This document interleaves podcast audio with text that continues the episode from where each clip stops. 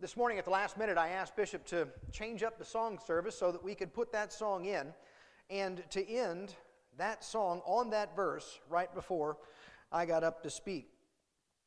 Her strength unequaled to her task. Rise up and make her great. The theme for our, our study this morning you were made for this. You were made for involvement in the local church. Before we do that, a confession and then a two part apology. And here it goes. Well, maybe this should be a three part apology now that I think about it. So, in my grand total of one and only public speaking class that I ever took, my freshman year of college, yes, indeed, my biology degree got me really well prepared for this present employment. Professor Paul Prill was the uh, teacher in that class, and, and he, I remember very well him saying, Never, ever, ever start a presentation with an apology. Never start a, a presentation with an apology. Well, I'm going to make two. First, I'm going to apologize to Dr. Paul Prill, who I actually still am in touch with. We're still friends, and I still admire him greatly.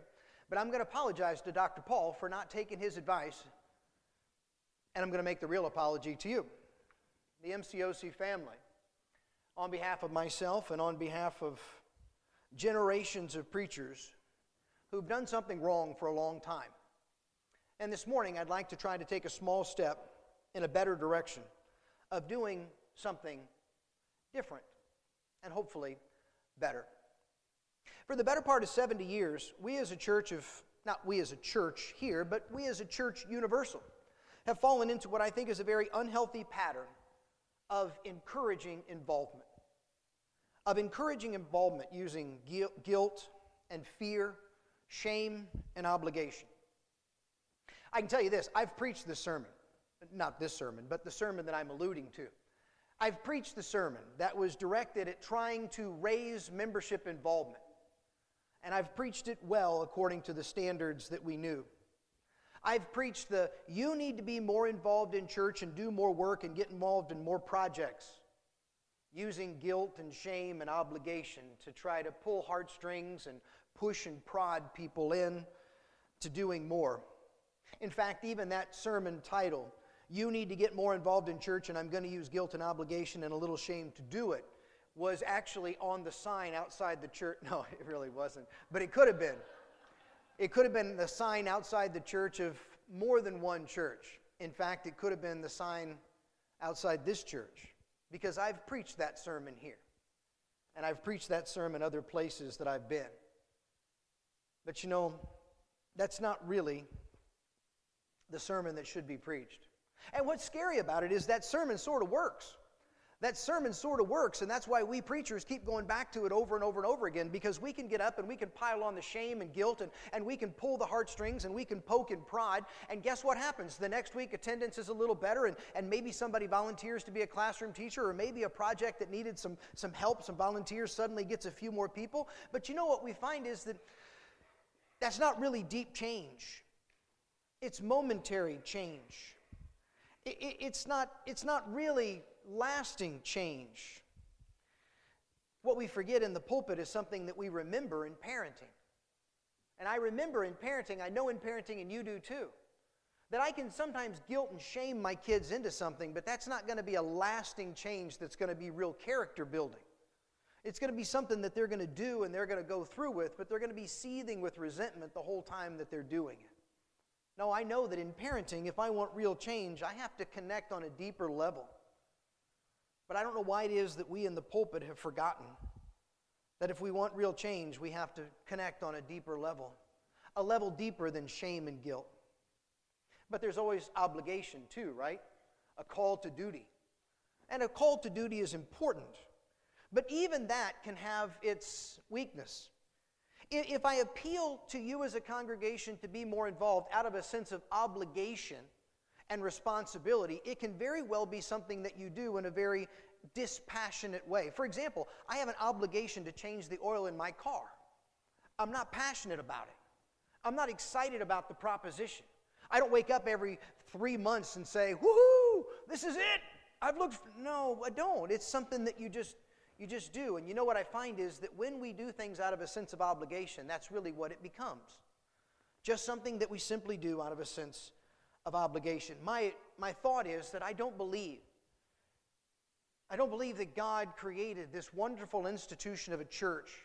I don't believe that Jesus left us the lasting continuation of his mission to push back the gates of hell, to push back the darkness of the world, to reach out to the world with the good news of Jesus Christ, and that we're to be motivated to do it out of a sense of guilt, shame, and obligation. I think He gave us better parameters. I think He gave us better motivations. And so while I have preached that sermon before, I'm going to try this morning to stand in the place where 100 years, in January, by the way, 100 years of men have stood in my place as this congregation is about to celebrate its 100th anniversary. And we're going to try this morning to look at the whole idea of motivating involvement from a paradigm that's more in keeping with what Scripture teaches and more what we know to be true about the Bible rather than what has been the practice for the last 70 years or so. Here's where we've gone wrong, I think.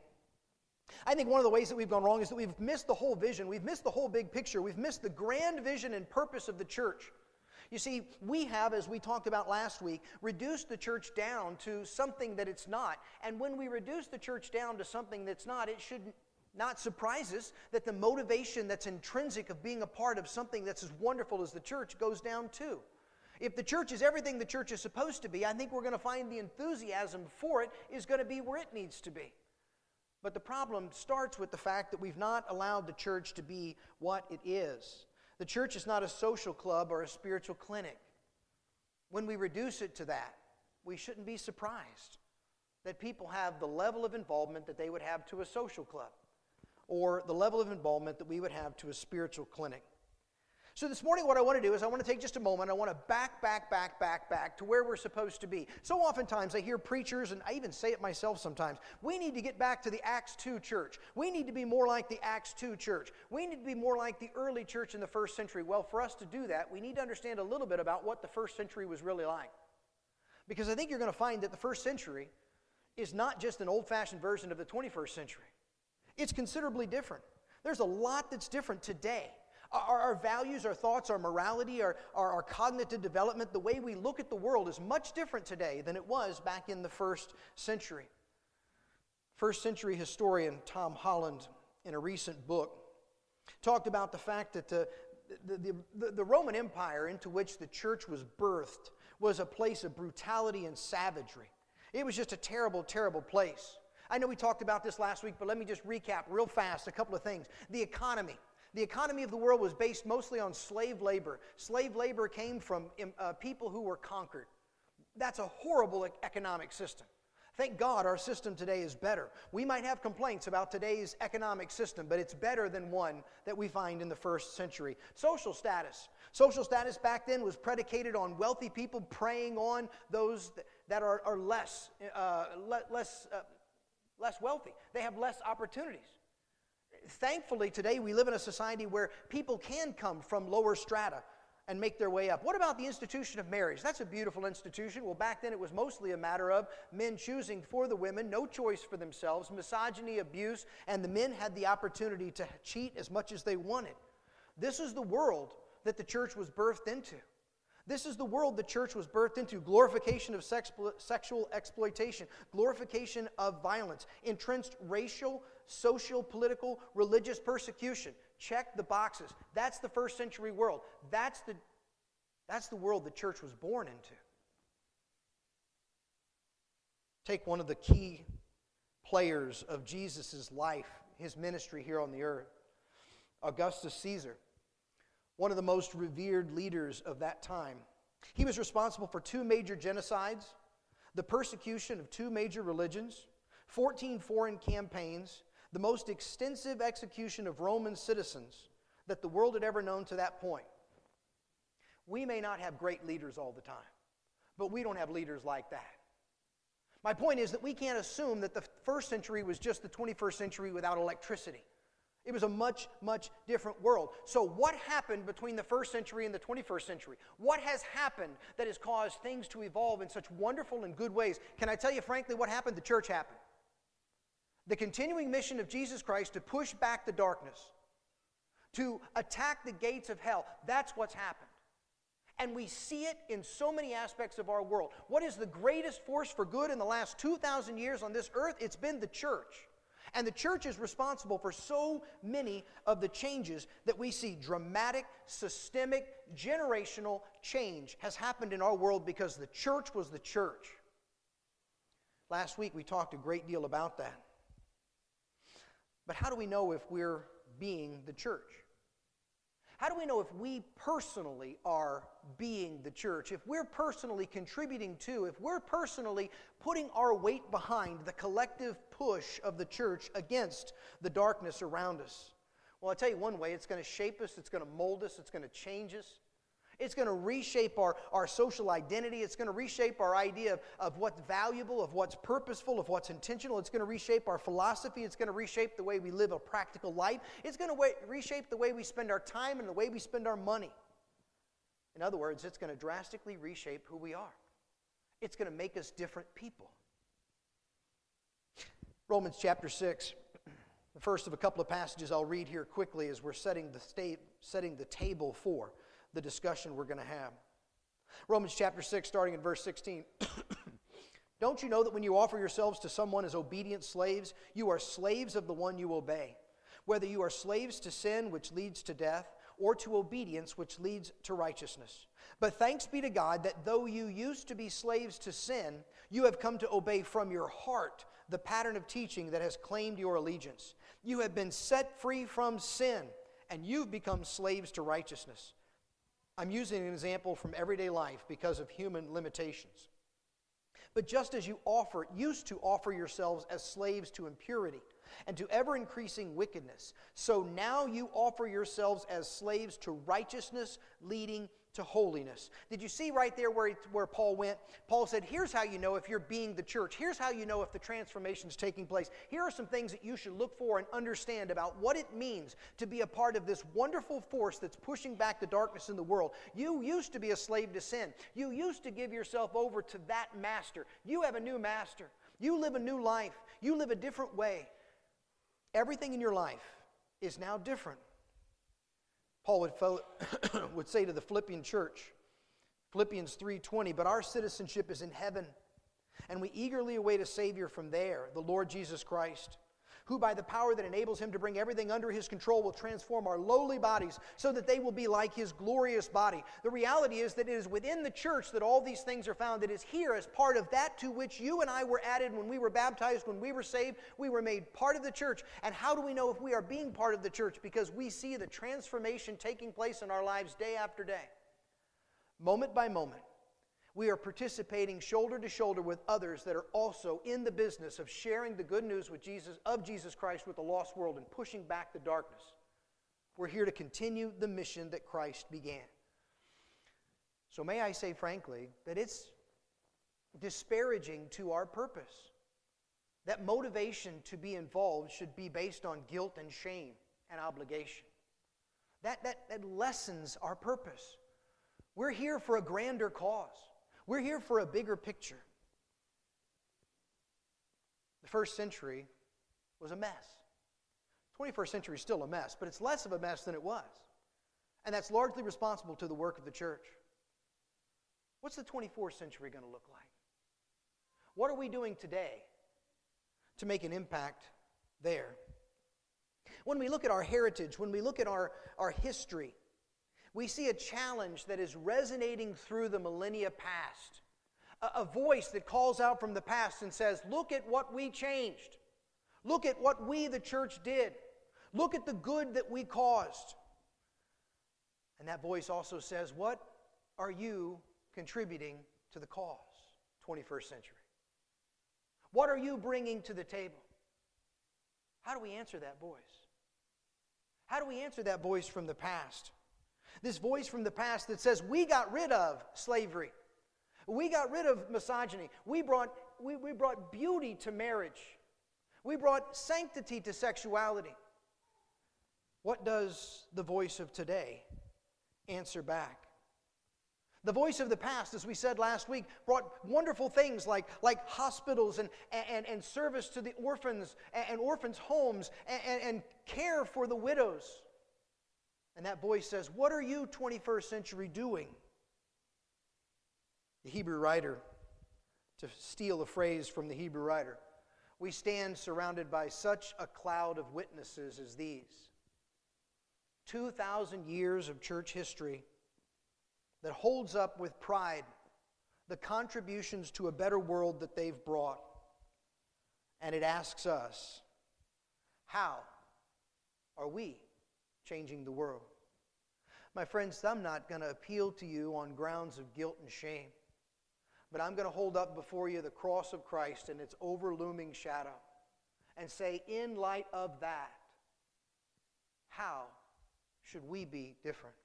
I'm going to hold up to you the fact that for 2,000 years the church has been the greatest force for good in the world. And I'm going to ask, how can we, in light of that, contribute to the cause of Christ's continuing mission in the church today? Three R's that I want you to remember. If you're a note taker, if you're a person who jots in your Bible, you might want to jot down these three words. They all start with the letter R. the first is result, the second is reality, and the third is remembered. Result. What is the result of the church in the past? That's the first thing. What is the result of the church in the past? Secondly, reality. What is the reality of the moment in which we live? And third, remembered. How do we want to be remembered someday for the years that we are at the head of this wonderful institution and force that we call the church? I'll go quickly through the first one because I know we've spent a lot of time on it, but I think it is important. Result. What has the church done? What has the church resulted in? It's nearly impossible to quantify all the things that we've talked about, all the things that we've seen, and all the things that we could display of the good that the church has done in the world. But let's take one verse. Galatians 3:28 there is neither Jew nor Gentile, neither slave nor free, neither male nor female, for you are all one in Christ Jesus. This verse has been a motivating force for members of the church to take up their task, contribute meaningfully in involvement to the furtherance of the church, and to make a difference alongside of others. Let me give you a couple of examples of people that come to mind for me in this last week as I've been researching this. And I think about the church and I think about people who have contributed, involved themselves, engaged in the work of the church in a way that's powerfully changed our world. And a couple of people come to mind. One of them is one that you know very well. She's introduced to us in the Bible. Her name's Lydia. We know she's a seller of purple. You know the story of Lydia. You know how that she was at Philippi. She was down by the river. She was there praying. Paul came and met her. Paul worked with her. She ended up hosting the church in her, in her own home. She ended up uh, contributing enormous amounts of money to the needs of the church early on. She was a wonderful person in the history of the early church. What story we don't know from the Bible, we hear from the pages of history.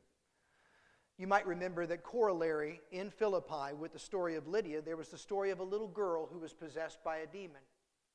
This little girl was exploited by her masters to go around and make money for them because of the tricks they could make her do because of this demon. When, through the Holy Spirit, the demon was cast out, they didn't want the little girl anymore. And tradition tells us, history tells us, that Lydia adopted that little girl. And that little girl was given a good home. Uh, can I say to you that that is societal change? And that is deep personal involvement. Take Phoebe. Phoebe, we know, famously took that letter to the church at Rome. A, dangerous job, taking that very, very inflammatory message right under the noses of the Roman guards who would very much have liked to have thrown her out for that. She threatened, she was threatened uh, in every possible way. And yet she carried a letter that has shaped the church and shaped our doctrine more than anything else, singularly, that we have. That's deep involvement.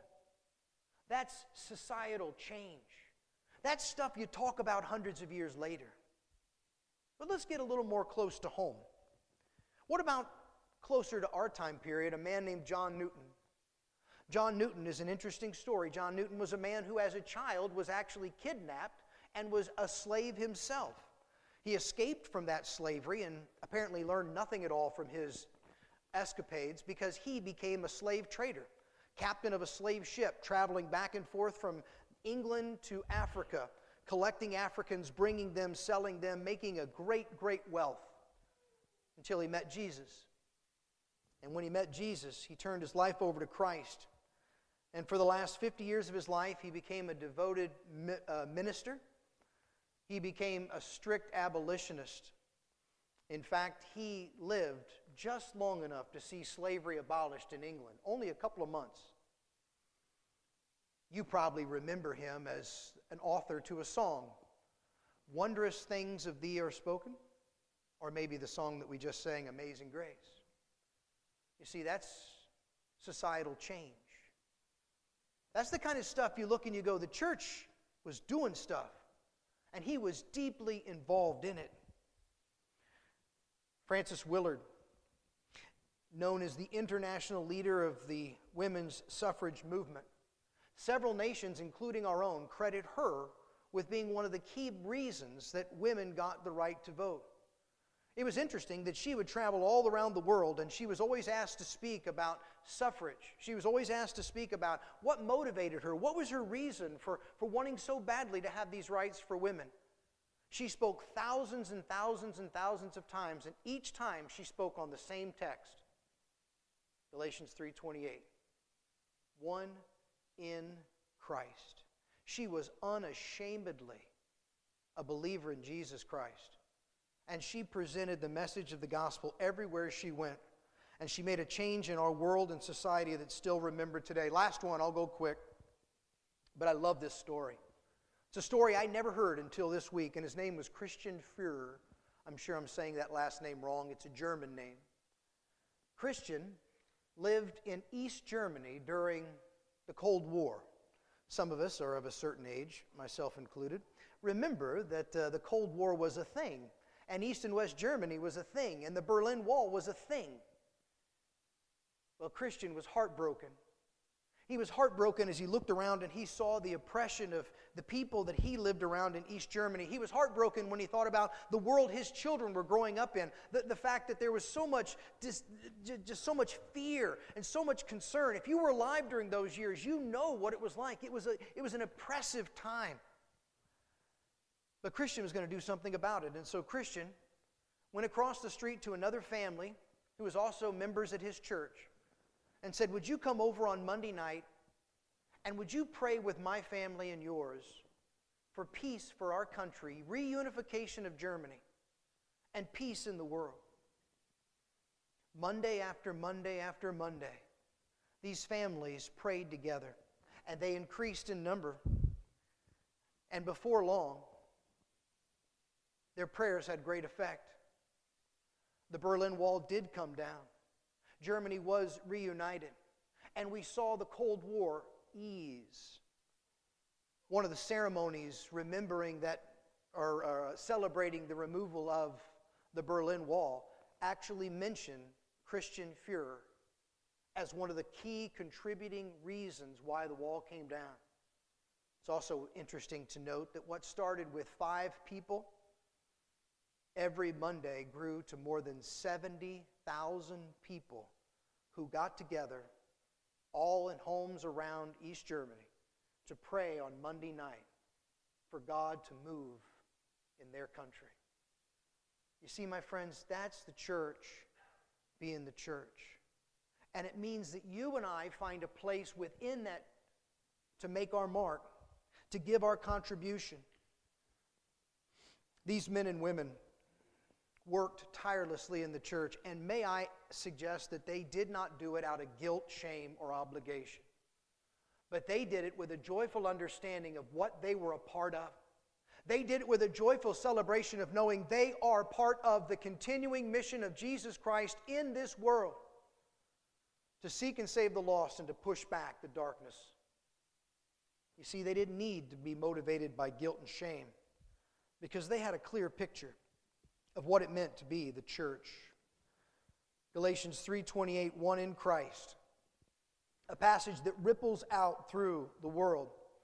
Brian in his illustration from the Lord's table of the stone so beautifully illustrated exactly the thought that I had this week. Because this passage of Scripture says just that. It, it rippled out in the first century to include Gentiles at a time when they were rejected. It rippled out in the fourth century to include barbarian races that had no place in the church, so they thought. It rippled out in the 13th century in the form of citizens having more and more freedoms. It rippled out in the 16th century as people were finally able to choose their own faith, not simply the faith that was handed to them by the government. It rippled out in the 17th century, the 18th century in form of enlightenment. It rippled out in the 19th century as it ended slavery. It rippled out in the 20th century as it saw women get votes, as it saw later in the 20th century civil rights movements and, and races being recognized as equal and valuable. What did all that? The church been separated by time and distance, it's been separated over hundreds of years, thousands of years. But the church, the continuing mission of Jesus Christ, fueled by individuals not driven by shame and guilt, but by driven by enthusiasm and excitement and passion for what it is that we're called to be and do, have changed the world. And the first century calls to the 21st and asks, What are we doing? And the 21st looks ahead to the 25th to say, How will be we be remembered? You know, we live in a specific time and place, we live in a specific circumstance and moment. And we live right here. We live right here in this place. We live right here in this time. And so the question now comes what does the church, this church, this congregation, what does the church universal do in the moment that we've been given? What does it do with the challenges that we have? Where do we see the darkness that needs pushed back? How is it that we're moving to make sure that everyone around us has the opportunity to say yes to King Jesus? I tell you how we don't do it. We don't do it by reducing the kingdom of God to a social club. We don't do it by reducing it down to a place where you come once a week to get a spiritual fix. See, that's not what it is. And can we blame the world for looking at us and looking at us that way when we've told them that's what we are? And frankly, if that is all we are, it's no wonder we're not motivated to be more involved. But the good news is, that's not what the church is. And we have a stronger motivation than any of this. You know, in our world, there's a lot. There's a lot it's easy to look at our world and get really beaten down. It's easy to look at our world and say, you know what, there's just there's so much wrong. But the good news is, God has promised us if we fight, we will not lose. Paul says, we are more than conquerors through Christ. We're more than conquerors through him who loved us. There's no battle we can't overcome. There's no darkness the church can't push back. There's no stronghold of Satan that the church can't overcome. Because it is not in our power, it is not because of our wisdom, it's not because of our strength, it's because of the God that we serve and the continuing mission of Jesus Christ that we have the opportunity, the honor of being able to herald into our modern world. It's a hard place, it's a tough time, but I would say our world is a time of great promise and great hope. And I would say we live on a precipice of great opportunity. And we need to step into that with a great understanding of what the church is and what our place in it can be. So, a final question, a final thought. We remember the church past and what it's done. How will the church future remember us? You know, if the church in Rome or the church in Corinth or the church in Ephesus had just ceased to exist, you would have had orphans that would have been homeless. You would have had widows starving in the streets. You would have had poor people that weren't taken care of. You would have had sick people that were left to die on their own. You see, if those churches were, were removed from their communities, the community would know.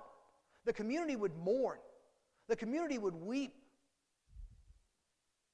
What if the church in Marysville just ceased to be?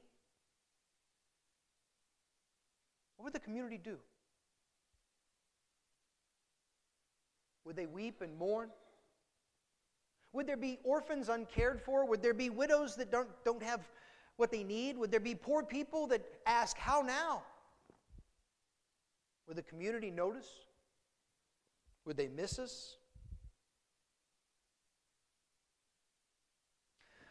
That line of reasoning is very uncomfortable for me. It's a question I'd like to answer and I don't want to answer. But the bottom line is that. How would we be remembered? How will we be remembered? How are we remembered right now by the people who live in that community? I want us to be a church that transforms the community. I want us to be a church that feeds the hungry. I want us to be a church that clothes the naked. I want to be a church that serves the prisoner. I want to be a church that presents boldly, proudly, clearly the good news of Jesus Christ. And I say that because I believe the church is the continuing mission of Jesus Christ in the world today. And that's what Jesus did. That means involvement. That means me. And it means you. It means our elders. It means our deacons. It means our ministry leaders. It means every single member of this congregation recognizing the opportunity that you have to contribute to the go, uh, ongoing work of this kingdom of God in this community right now. I'll say it in this, I'll be done. You were made for the church. You were made to be involved in the church. And the church was made for specifically what you bring. Ephesians chapter 2 and verse 10, it talks about the fact that before time began, from the very, very beginning, God looked ahead and He said, I know I'm going to make this person, I'm going to make this person, I'm going to put him in this church, I'm going to have him in this church for this opportunity, and I'm going to give him this gift so that they have the, gift that they need for the opportunity I put before him. He said it this way created in Christ Jesus for good works, which God prepared beforehand. You know what? The fact that you're here right now means that God has a plan for you. You were given a gift that was specifically for the purpose of continuing the mission of Jesus Christ as part of this church community in the, in the time, in the place, in the circumstance, in the community, in the place, in the, the moment that we find ourselves right now. The question is not whether I can prod and poke and grab and pull and beg you to be involved. The question is do we really believe what Paul wrote in Ephesians 2? That God gave each one of us a gift, a talent for the opportunity of this moment.